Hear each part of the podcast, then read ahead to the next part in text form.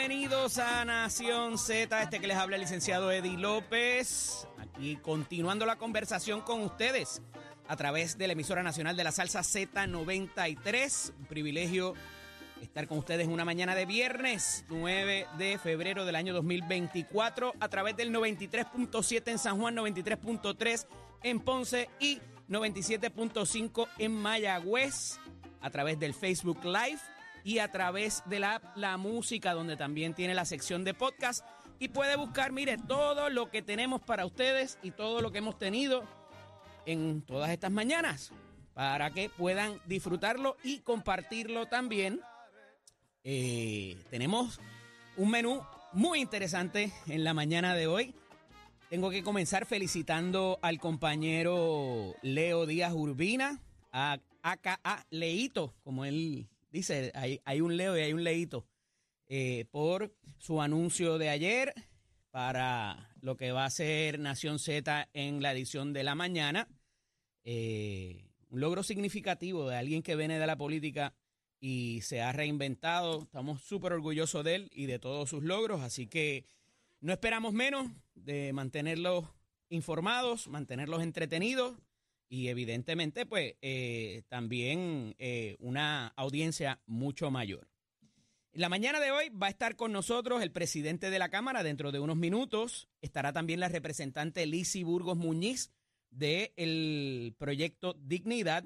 Y también estará con nosotros el representante Eddie Charbonnier eh, para hablar de los diversos asuntos, ¿verdad? Y hacer la conclusión, siempre como los tengo acostumbrados, ¿verdad? Para procesos de que todos los temas que habremos de discutir en estos minutos y con los invitados, pues poder tener algún tipo de resolución sobre ellos.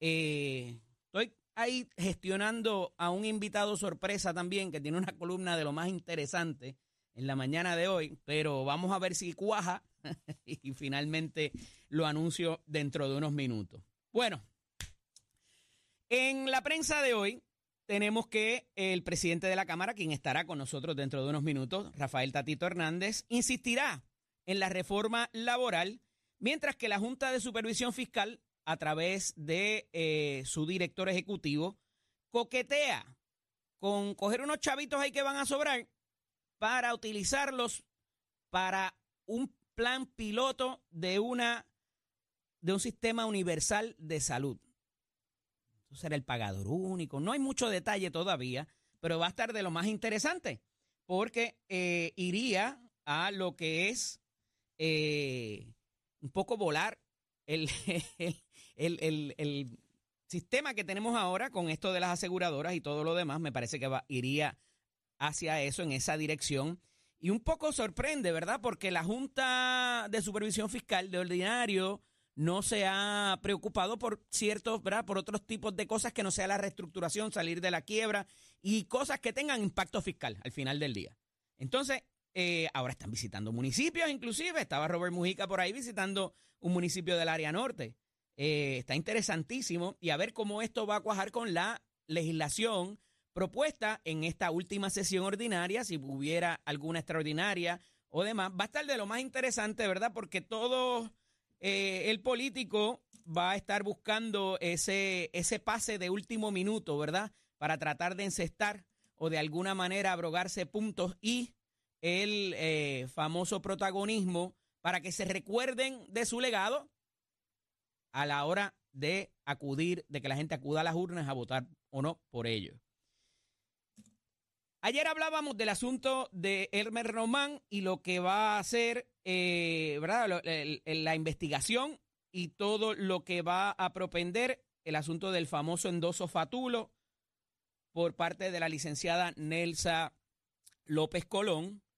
Y parecería haber ya dos posturas. Ayer salió uno de los portavoces, me parece que Luis Bacó es el nombre, y hoy salió otro portavoz que parecería, mira, esto, se parece a la estrategia que utilizó Luma en un momento dado para poder expresarse, ¿verdad? Y, hablar de lo que, eh, de, cómo se, había, se estaba enfrentando a las diferentes problemáticas en Puerto Rico.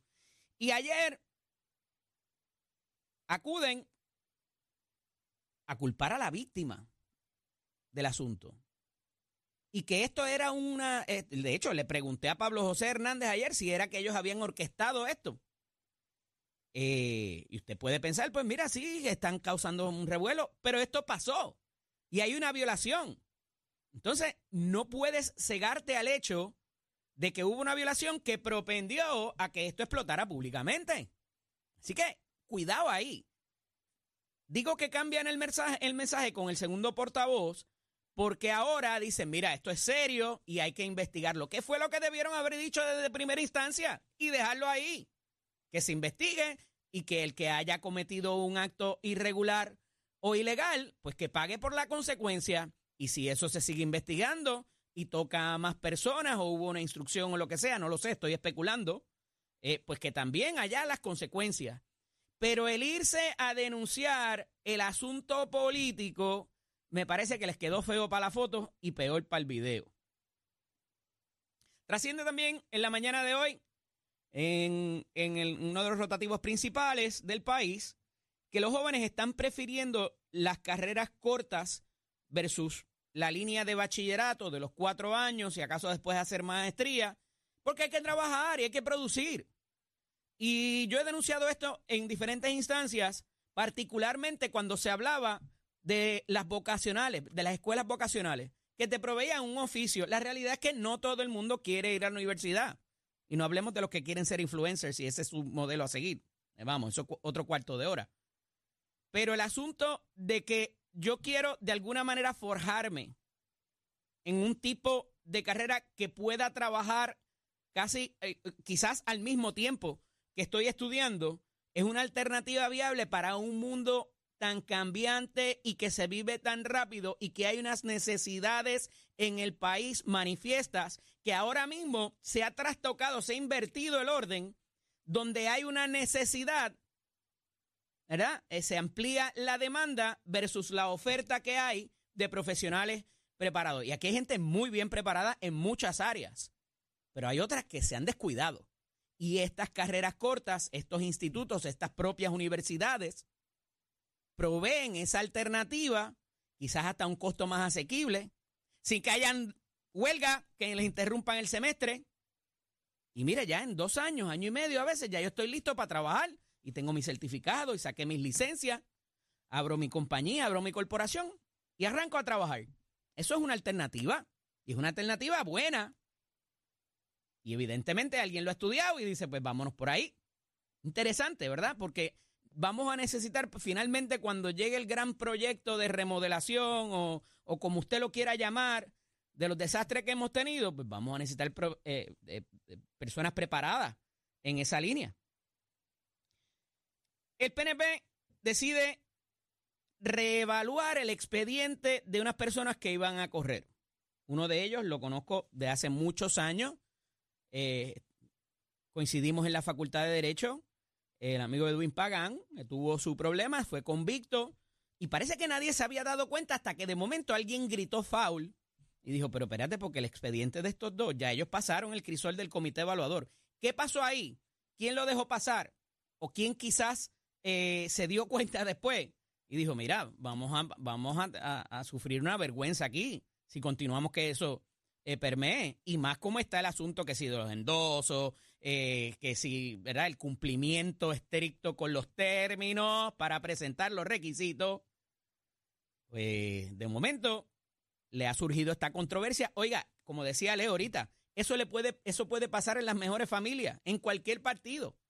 Lo que pasa que aquí, ese primer filtro en el Partido Nuevo Progresista debió haber entrado en vigor y de alguna manera percatarse de que había este historial que no es muy remoto. Aquí, quizás como lejos, 2011, 2012, estamos en el 2024. O sea, no estamos hablando de 20, 30, 40 años atrás. Así que, y hay gente muy conocedora en esos comités eh, que están conscientes de esto. Sabemos que hay unas disposiciones legales donde una persona que ha confrontado problemas con la ley, y eso lo discutíamos en días recientes, eh, ¿verdad? Por unas cosas que están pasando también ahora, pues puede limpiar su récord, puede solicitar, antes se solicitaba al superintendente, ahora entiendo que es al Departamento de Justicia y también al negociado de la policía, para que sea delito grave o menos grave, después de X tiempo, tú tengas un certificado limpio. A menos que la convicción tenga que ver con asuntos de naturaleza sexual, donde caes en el libro de ofensores sexuales y ahí el certificado inclusive lo tiene que exponer. Así que vamos a ver cómo, cómo se hace ese filtro, cómo funciona en otros partidos también y si vamos a ver más asuntos como este. La investigación que se ha llevado a cabo hasta ahora y que han denunciado miembros de la comunidad dominicana en Puerto Rico toma un nuevo giro muy preocupante. Y es que aparenta ser que cuando naufraga la embarcación donde venían esas cerca de 50 o 60 personas, inmigrantes, zozobra y caen al agua, había una lancha de fura que no solamente indican esos miembros de la comunidad dominicana, es el reclamo que ellos están haciendo público, que la lancha quizás pudiera haber sido quien provocó, no me consta, es el reclamo que se está haciendo. Pero que esa lancha fue quien provocó que esa embarcación eh, se virara y cayera esa gente al, mar y que luego de eso no le ofrecieron eh, eh, asistencia alguna, no resistencia, asistencia, para propósito de salvar a los más que pudieran. Y esto es una acusación muy seria y que hay personas que sobrevivieron a ese accidente y que están dispuestas a testificar alegadamente sobre estos asuntos. Y aquí, si hay oficiales del orden público, con la especificidad que tienen esos miembros de FURA, con el entrenamiento y el adiestramiento que tienen, vamos, que no es Border Patrol, ni es Homeland Security, ni, ni son federales, son estatales, son oficiales estatales del negociado de la policía que pertenecen a una unidad especializada. Esto es muy serio y tiene que investigarlo. Tiene que investigarse hasta las últimas consecuencias y ver si es correcto o qué finalmente fue lo que pasó ahí, porque si estaba en las inmediaciones y no ofrecieron asistencia, mínimamente ante ese panorama tienen un problema. Más allá de eso, me da el pie forzado para hacer el anuncio de tres personas que vienen a cumplimentar lo que es la Comisión de Derechos Civiles. Recientemente hemos tenido oportunidad de dialogar con el amigo licenciado Ever Padilla Ruiz, quien es el director ejecutivo de la Comisión de Derechos Civiles. Nos conocemos hace algún tiempo, litigamos eh, juntos, y hizo la queja aquí, a través de estos micrófonos, de que la unidad o la comisión estaba eh, incapacitada para llevar a cabo su labor por razón de que no solamente quedaba un solo comisionado de los cinco que se supone que haya. El gobernador nombra a tres de ellos y a esos efectos, eh, síguelo tratando, que ella mismo es contenta porque eh, me dijo que sí.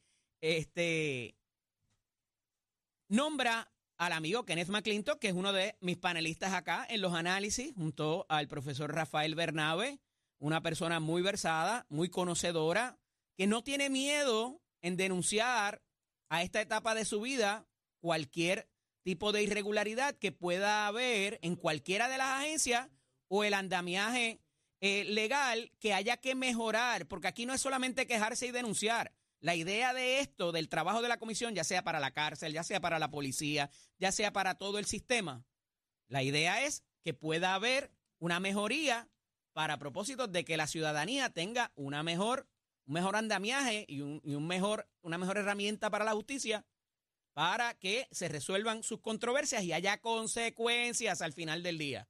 Está el profesor Doel Quiñones también, a quien respeto, distingo y conozco de hace algún tiempo, profesor de ética eh, del derecho en la Universidad Interamericana, facultad donde soy egresado. una excelente determinación también, decisión, un excelente nombramiento. A la profesora de la UPI, eh, no la conozco, no tengo el placer de conocerla, pero ya ha sido parte de la comisión, así que conoce el trabajo y hay que poner esto a funcionar. La Comisión de Derechos Civiles ha hecho un trabajo extraordinario a través de los años para estos propósitos, así que es momento de ya poner a funcionar eso y que puedan rendir sus informes como Dios manda. Como les prometí al principio, ya tengo en la vía telefónica al presidente de la Cámara, al representante Rafael Tatito Hernández y Montañez. Buenos días, presidente, bienvenido. Buenos días, Eddie. Buenos días a todo Puerto Rico. Un placer, como siempre, compartir con ustedes. Gracias por hacerse parte de esta nueva conversación en este nuevo horario. Acepté el reto y aquí estamos, así que contamos con usted eh, para, esta, para esta próxima gesta, eh, que pueda dialogar y conversar con nosotros para tener todos los puntos de vista. Claro que sí, la, la historia se, se escribe de los valientes, así que vamos para adelante. Así es, así es. Eh, eh, representante, eh, presidente, ha pasado mucho en estas últimas dos semanas eh, de lo que tiene que ver con usted. Hoy hay una columna de Eduardo Batia un poco eh, regañando al Supremo por razón de lo que ha pasado en cuanto a la, a- al proceso judicial eh, que se elevó a ese foro donde usted eh, radica una nueva reconsideración y tiene que ver con el asunto del aumento de los jueces. Eh, y ahí, ahí esta controversia es compleja porque pudiera implicar, que es la, el titular de hoy, el aumento de otros funcionarios de otras ramas y también eh, el que no se le diera paso o se le diera paso más bien a raíz de que no sabemos qué va a pasar el año que viene. Esto es para un solo año. ¿Qué va a pasar el año que viene? La recurrencia y entonces lo que se pudiera alegar en años, en años posteriores. Pónganos esto en contexto para poderlo entender más allá del aspecto del impacto fiscal que pueda tener y de lo que es en las ramas de gobierno, cómo deben funcionar y complementarse, no pelear entre ellas. Claro, yo creo que lo primero aquí, pues con mucha deferencia y mucho respeto a, a la separación de poder y la autonomía que debe tener cada uno de los poderes legislativos, judicial y el ejecutivo, eh, pues cada cual tiene una responsabilidad, ¿verdad? Eh, Es a la legislatura a la que le toca legislar. Al ejecutivo le, le toca, obviamente, ejecutar la política pública, velar que se cumpla la política pública y, obviamente, al, al, al judicial interpretar la constitución y las controversias entre, entre ambos ambos cuerpos. Eh, así que eh, la, la realidad es que yo no he tenido ningún tipo de, de- reparo de sectores en la Asamblea Legislativa para eh, hacer un ajuste real a la realidad de lo que deben de ser la compensación de los jueces. Eh, sí hay unas diferencias entre los cuerpos en cuanto a cuál va a ser el resultado final. Uno respeta esto, yo creo no he perdido la esperanza de que podamos llegar a un entendido. Ahora, en medio de estas diferencias en la Asamblea Legislativa se da una demanda de un reclamo donde un grupo de jueces interpreta que una asignación de presupuesto para ajustar el salario de los jueces es eh, el ajuste automático desde el punto de vista de legislación. Y, y, ¿Y dónde está la diferencia aquí? La ley, el Estado de Derecho actual de Puerto Rico establece que hay ciertos salarios, ciertas compensaciones en el gobierno que requieren que se legisle. Los fiscales, el secretario, el, el gobernador de Puerto Rico, los legisladores, los jueces y, y otros eh, miembros de juntas eh, de, de gobierno. Eh, la interpretación eh, que hacen esto, este grupo de jueces que reclaman en el tribunal pone en riesgo la esencia de lo que es la Asamblea Legislativa. Pues entonces cualquier asignación a una institución, a una causa, se puede interpretar que es una, una asignación permanente y pierde entonces el concepto de evaluación de presupuesto anual. O sea, esto es peligrosísimo para la finanza y para lo que es la esencia de la separación de poder y la, y la implementación de política pública. Así que eh, el, la, el, el reclamo se eleva, porque nosotros apelamos la determinación de primera instancia, se eleva al tribunal y por, por una determinación, para no entrar mucho en el tema jurídico procesal, eh, se adjudica lo que se planteó en a primera instancia por los jueces. El gobernador Nosotros- parece estar en sintonía con lo que usted plantea y presenta una pieza legislativa. ¿Usted la avala Todo como está todo el- o todo dónde está parado en cuanto a eso? Todo el mundo está consciente de que la forma correcta de hacerlo es legislando. Y yo creo que tarde o temprano vamos a conseguir lo- lo- los votos. Yo creo que hay una situación, ¿verdad?, desde el punto de vista eh, de que estamos en primaria y hay un sinnúmero de procesos electorales que los- la naturaleza del legislador no se quiere meter en ningún tipo de controversia. Así que yo creo que lo natural va a ser después del 2 de junio que lleguemos entendido. Eh, el gobernador, al igual que el Senado y la Cámara, hay un proyecto del Senado, hay otro proyecto de la Cámara. Así que yo creo que estamos caminando en la dirección correcta. ¿Qué es el planteamiento de fondo de lo que comenzaste? Dice el tracto. Pues eh, al solicitar la reconsideración, lo que está pidiendo todos los sectores es que los, los jueces del alto foro eleven la vara. ¿Usted le metió una píldora venenosa a eso con el aumento a los legisladores? Que si Yo aumentan una no- cosa, yo- tienen que aumentar la otra. Yo no, yo no, yo no Eso tengo fue por diseño. venenosas. No, no, nosotros esto ha sido consistente, nuestra posición ha sido consistente. Esto debe ser uniforme a, todas las posiciones que, desde el punto de vista constitucional.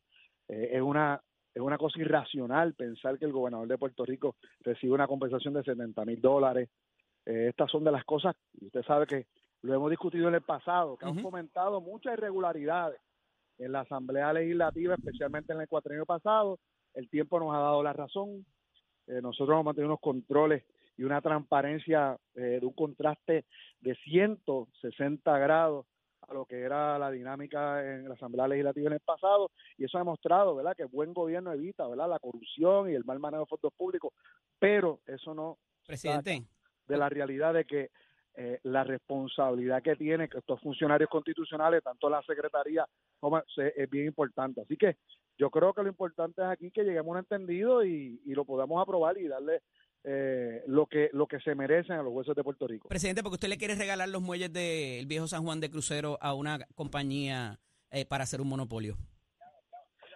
Mira, dentro del proceso de reestructuración de la deuda, nosotros hemos tenido, ¿verdad? Yo creo que para mí es un privilegio, y esto es mi carácter profesional y como legislador y, y, la trayectoria que, que me ha tocado atender desde el 2009 cuando comencé en la Asamblea Legislativa que la administración de Luis Fortuño declaró la crisis fiscal, todavía estamos en ella.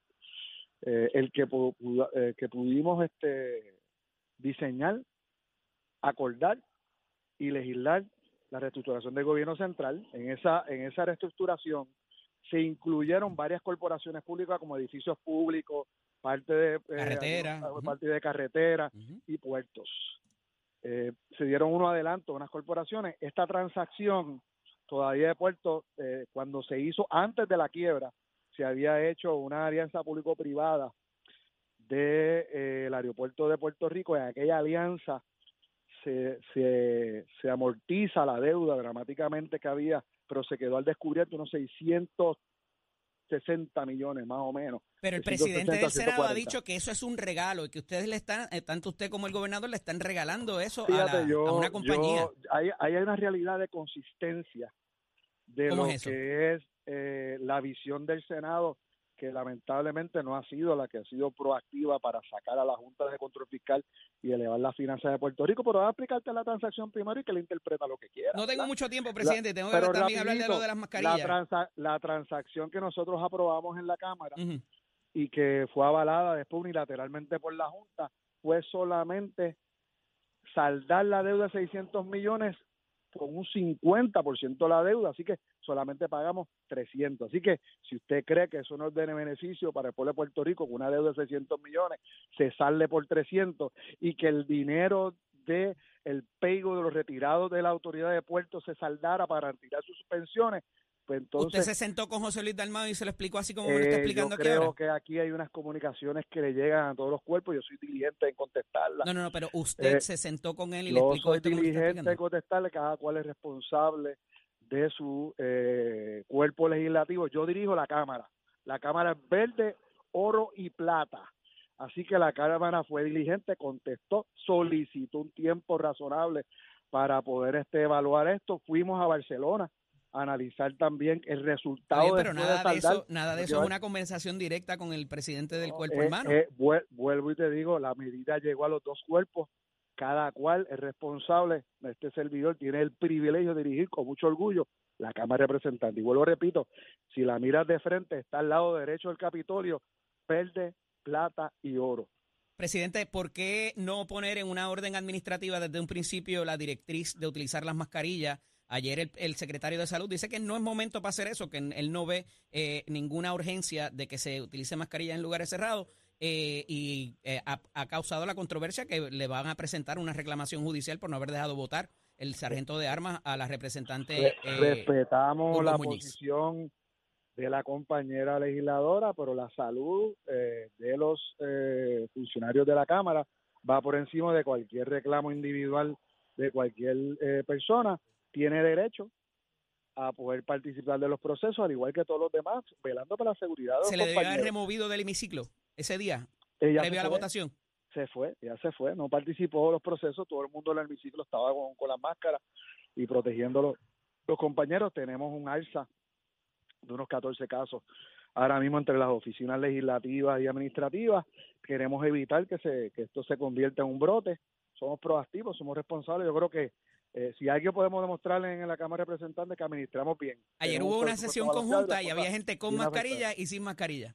Ese es el Senado. Yo por lo menos me mantengo con mi mascarilla. Vuelvo y te digo, presidente de la Cámara de Representantes, 51 legisladores, eh, trabajo en la superintendencia y nosotros si administramos bien, tenemos el presupuesto balanceado, somos las cosas responsables. Representante, el tiempo, presidente. El tiempo está más que claro para demostrar ya para concluir y una respuesta rápida 140 mil dólares para celebrar los 95 años del Capitolio un país que todavía no ha salido de la quiebra se, se sostiene entiende que es justificable este gasto yo creo que es importante resaltar la, los logros, ¿verdad? Desde el punto de vista legislativo, desde el punto de vista de las causas que se adelantan a través, más allá de la dinámica del, de la infraestructura, sino lo que representa una de las obras de arquitectura, de, de arquitectura y ingeniería más grandes que tiene Puerto Rico, que representa la esencia de la democracia puertorriqueña. Yo creo que es importante, lo veo eh, que no es tan tan significativo. Yo nosotros invertimos bastante más que eso cuando eh, hicimos la, la, la actividad el 25 de julio. Gracias, presidente, por estar con nosotros. Agradecido. Hablaremos prontamente. Buen, buen fin de semana. Amigos, es momento de hablar con de, deportes, pero no se retiren porque ya mismito viene por ahí Eddie Charbonnier. Tengo un panel bien interesante con personas del PIB, el representante del PIB y de Proyecto Dignidad y otros invitados que vamos a tener también sorpresa. Así que no se retiren, regresamos en breve. Pasamos con Emanuel Pecheco porque todos somos deportes.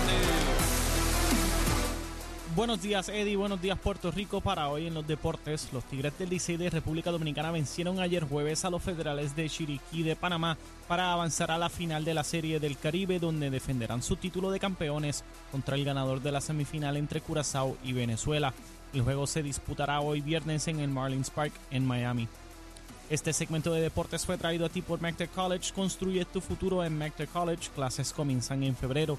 Llama al 787-238-9494 y visita nuestros 300 en Vega Baja, Bayamón, Caguas, Ponce y Mayagüez. ¿Te gusta la mecánica automotriz? Compara facilidades y equipos y toma tú la decisión de estudiar en McTech College. En McTech College ofrecemos dos programas técnicos en mecánica automotriz, hojalatería y pintura, refrigeración y aire acondicionado, mecánica racing y mecánica marina. Llama al 787-238-9494. Hasta aquí los deportes, ahora pasamos al informe del tránsito. A esta hora de la mañana continúa el tapón en la mayoría de las carreteras principales del área metropolitana como la autopista José de Diego que se mantiene congestionada entre Vega Alta y Dorado y desde Toa Baja hasta el área de Atorrey en la salida hacia el Expreso Las Américas, así como la carretera número 2 en el cruce de la Virgencita y en Candelaria en Toa Baja y más adelante entre Santa Rosa y Caparra. Además algunos tramos de la PR5, la 167 y la 199 en Bayamón y la avenida Lomas Verdes entre la American Military Academy y la avenida Ramírez de Arellano, así como la 165 entre Cataño y Guaynabo en la intersección con la PR22. Además, el expreso Valdoriotti de Castro desde la confluencia con la ruta 66 hasta el área del aeropuerto y más adelante cerca de la entrada al túnel Minillas en Santurce. Además, el ramal 8 y la avenida 65 de Infantería en Carolina, el expreso de Trujillo en dirección a Río Piedras, la 177, y la 199 en Cupey y la autopista Luisa Ferré entre Montiedra y la zona del Centro Médico en Río Piedras y más al sur en Caguas, así como la 30 desde la colindancia de Juncos y Gurabo hasta la intersección con la 52 y la número 1. Hasta aquí el tránsito, ahora pasamos al informe del tiempo. Para hoy, viernes 9 de febrero, el Servicio Nacional de Meteorología pronostica una mañana nublada, húmeda y lluviosa, con chubascos dispersos para el interior, el norte y el área metropolitana, mientras que se espera una tarde parcialmente soleada para toda la isla. Hoy los vientos se tornan del norte-noreste con velocidades de 7 a 14 millas por hora y algunas ráfagas sobre las 25 millas por hora, mientras que las temperaturas máximas estarán en los bajos a medios 80 grados para todo Puerto Rico. Hasta aquí el tiempo les informó Emanuel Pacheco Rivera. Yo les espero en mi próxima intervención aquí en Nación Z, que usted sintoniza a través de la emisora nacional de la salsa Z93.